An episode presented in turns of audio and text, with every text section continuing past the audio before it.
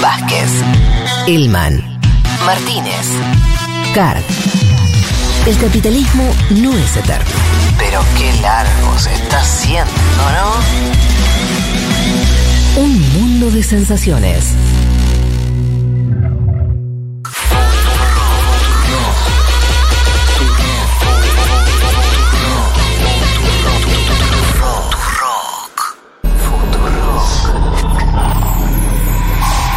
Se acaba de despertar Walt Disney. ¿Cómo está? Sigue siendo homofóbico. ¡Vuelvan a congelar todo!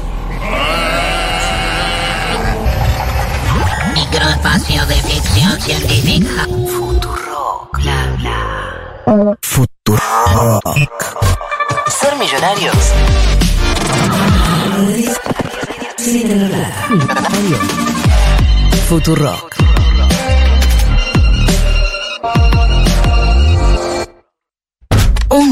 De sensaciones.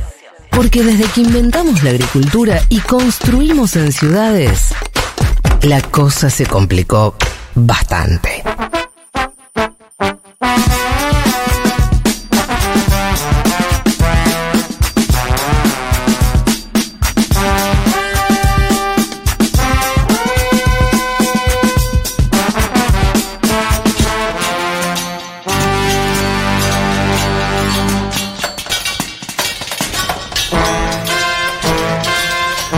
Estamos de vuelta. eh, y para completar todo lo que nos contó Pablo de China, que recalco, ¿eh? Ustedes están escuchando del otro lado normalmente. Ah, sí, está Pablo allá.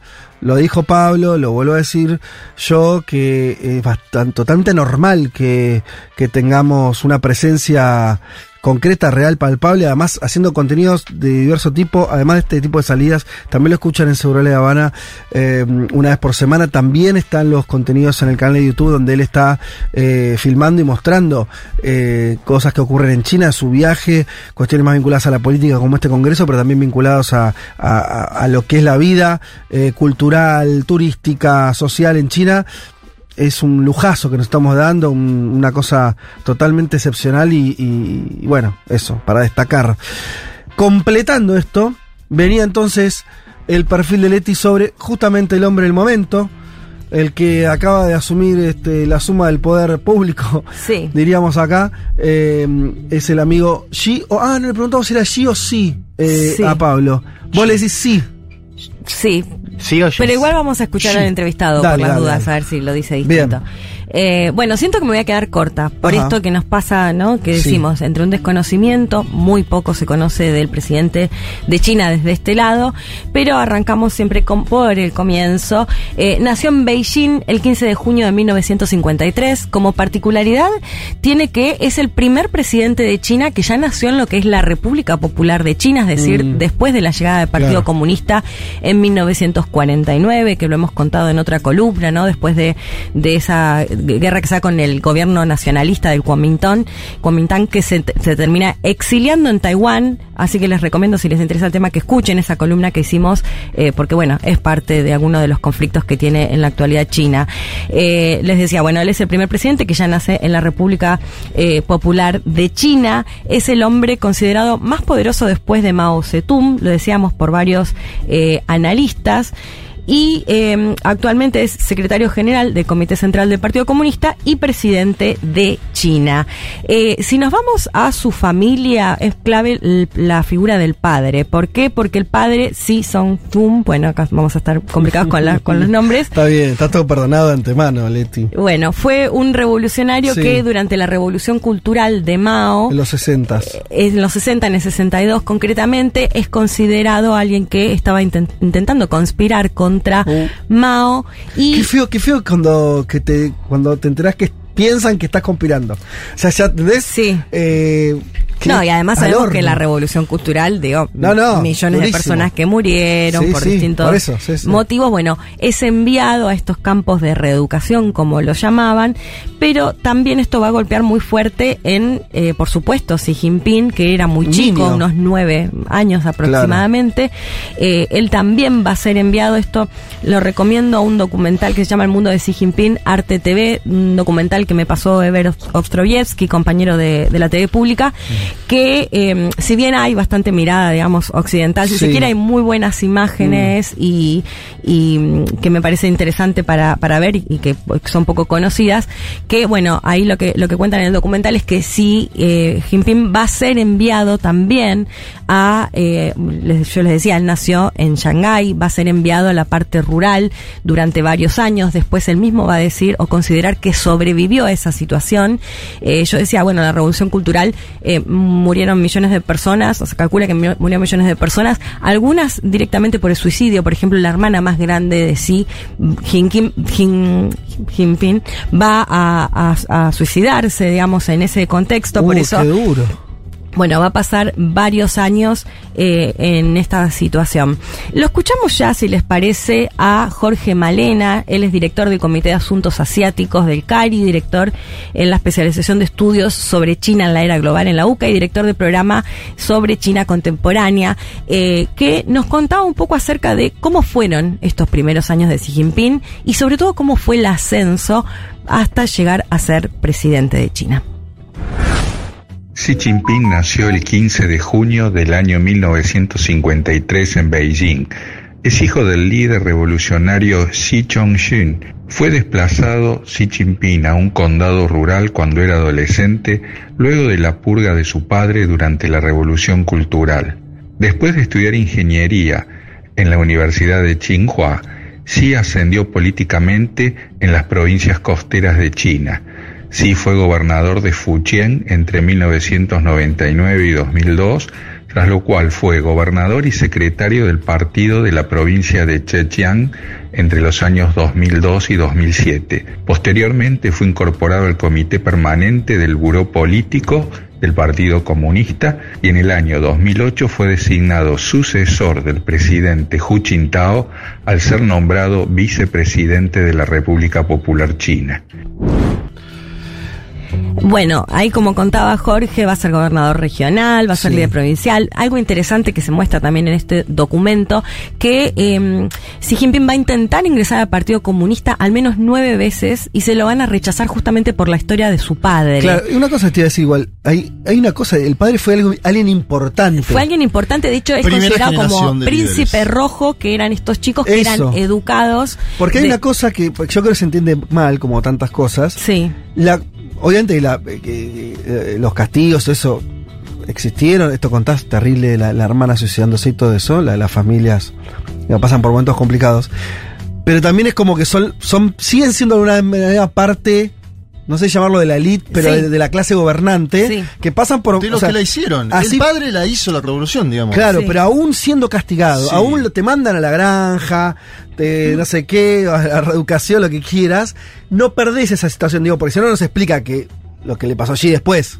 ¿Se entiende lo que quiere decir? Bueno, pasa que hay un cambio importante, ¿no? Que, que No era cualquiera. Termina Mao Zedong. Sí, pero eh, sin, Y- sin Deng Xiaoping no existe eso. Claro. ¿Entendés? Total- además, to- to- no, es lógico. Deng ganó. Xiaoping, Sí, eh, sí. a- a- con su política de apertura, da la posibilidad de que alguien como Xi Jinping vuelva a la Exacto, política. exacto. De hecho, en el documental lo que se muestra que cuando aún estaba Mao y a eh, Xi Jinping le negaban o le rechazaban el ingreso al Partido Comunista, incluso va a llegar a falsificar documentos sobre su padre para poder ingresar. Ah. Situación que después ya va a Tenía ganas a cambiar. full, tenía, estaba, estaba convencido igual que quería entrar ahí.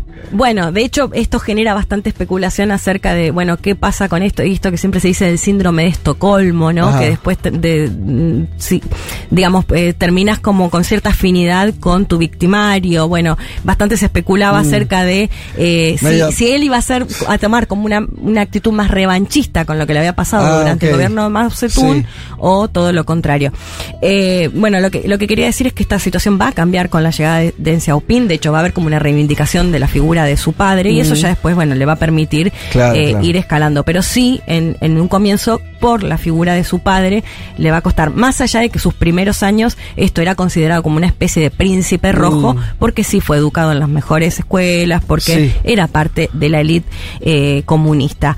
Eh, más como, como dato de color, pero me pareció interesante, él va a estar, se va a casar por segunda vez y lo va a hacer con Pen Liaum, una mujer muy conocida, cantante, soprana. Eh, de hecho, tenemos una partecita, si quieren, para escuchar. Eh, a ver, no A sé ver, si, si ¿en tenemos música para escucharla. Ella le canta al ejército. Eh, considerada, digamos, como un canto más folclorista. Lo tenemos para escuchar, bueno, ahora lo escuchamos un segundo, pero esta en parte me pareció interesante porque... Ahí está. Ahí la escuchamos.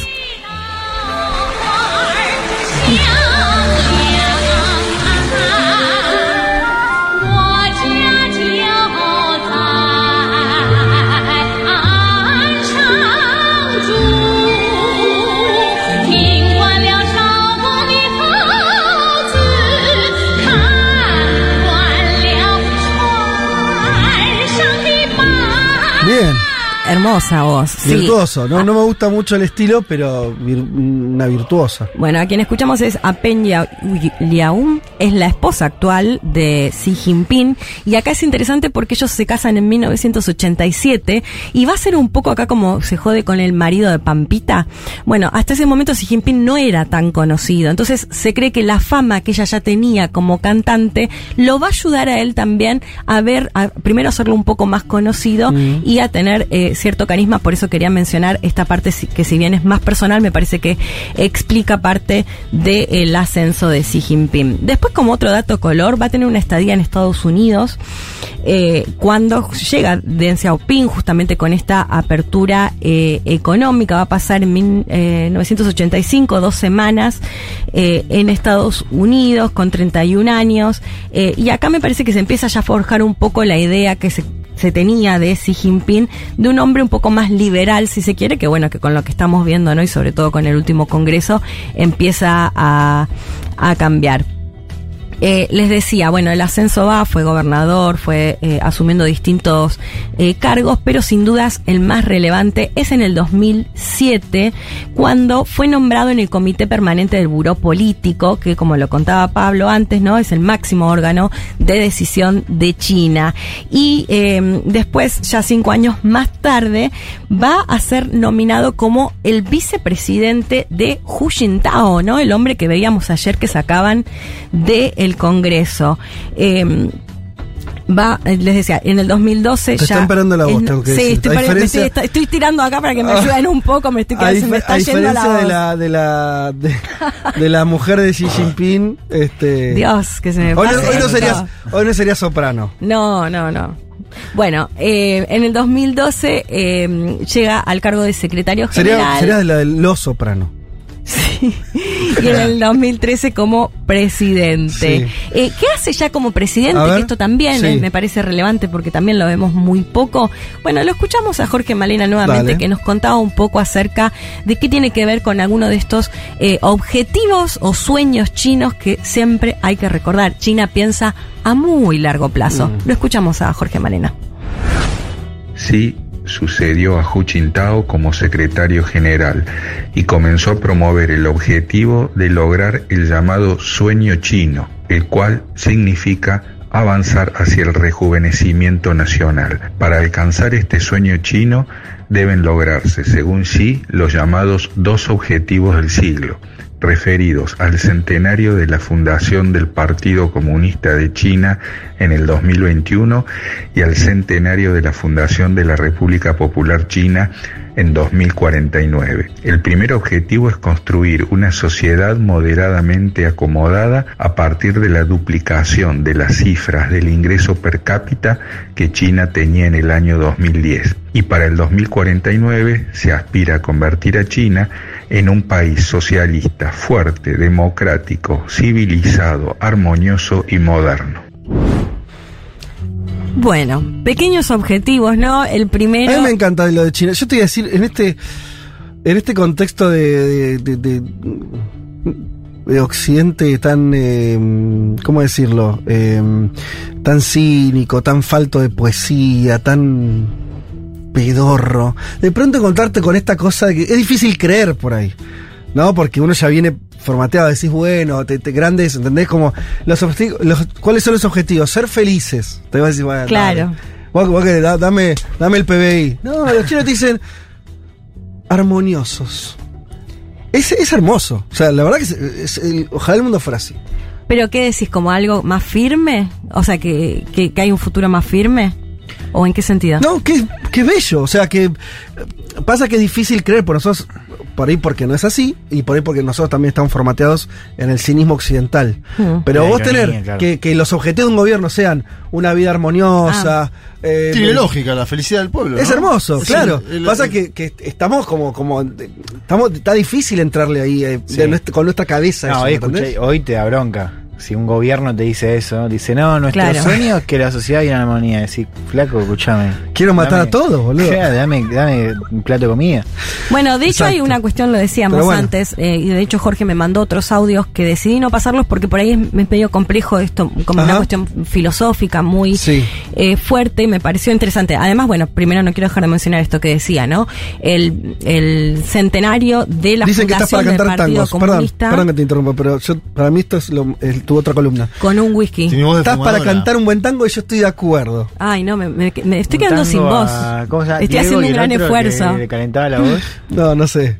Eh, Qué gracioso igual. Es increíble porque ella está sufriendo. Sí, ¿eh? sí, la yo gente te- le la gente le están calienta cantando. Bueno, mira vos, me sorprendieron. Ahí va. Eh, bueno, por un lado la fundación del Partido Comunista y por otro lado el de la República en 2049, ¿no? Por esto Ah, es lo claro, de los los 100 plazos años, sí. largos. Y esto me parece interesante lo que también mencionaba Jorge de objetivo de una sociedad moderadamente acomodada Mm. con la duplicación de las cifras del ingreso per cápita. Es decir, armoniosa pero Sí. con algunos, de, digamos, derechos o, eh, o con una mejora eh, económica también. Pero yéndome más a esta parte filosófica que les contaba, eh, Jorge hacía referencia a esto que, que lo ha dicho el propio Xi Jinping, de hecho lo ha dicho en el, en el aniversario del nacimiento de Marx, del bicentenario, eh, de una construcción de una comunidad de futuro compartida para la humanidad de seres vivos que se nutren, no se dañan unos a otros. ¿Ves lo que te digo?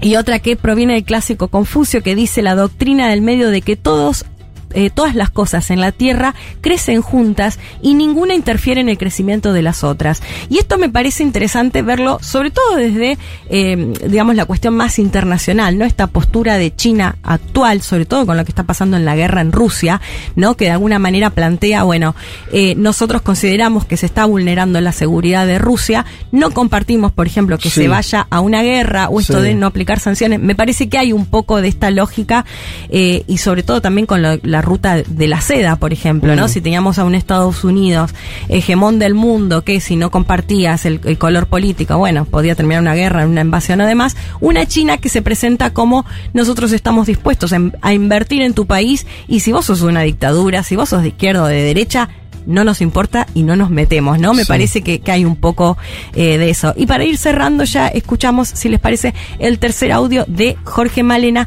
donde nos contaba sobre todo algunos eh, hitos eh, de manera cronológica de los gobiernos de Xi Jinping. En el año 2013 se propuso la iniciativa de una franja y una ruta, también conocida como la nueva ruta de la seda, que es un megaproyecto para conectar a China y el resto de Asia, incluyendo Europa. Pero luego esta iniciativa se amplió a África, Oceanía y América Latina. En 14 de diciembre del 2013, el módulo de aterrizaje lunar Chang'e aterrizó en la Luna. Y en el año 2014 China se convirtió en la segunda economía más grande del mundo. En noviembre del 2015, Xi Jinping se reunió con su homó- homólogo Ma Ying-jeou de Taiwán, la primera reunión de líderes de China y Taiwán desde el año 1945.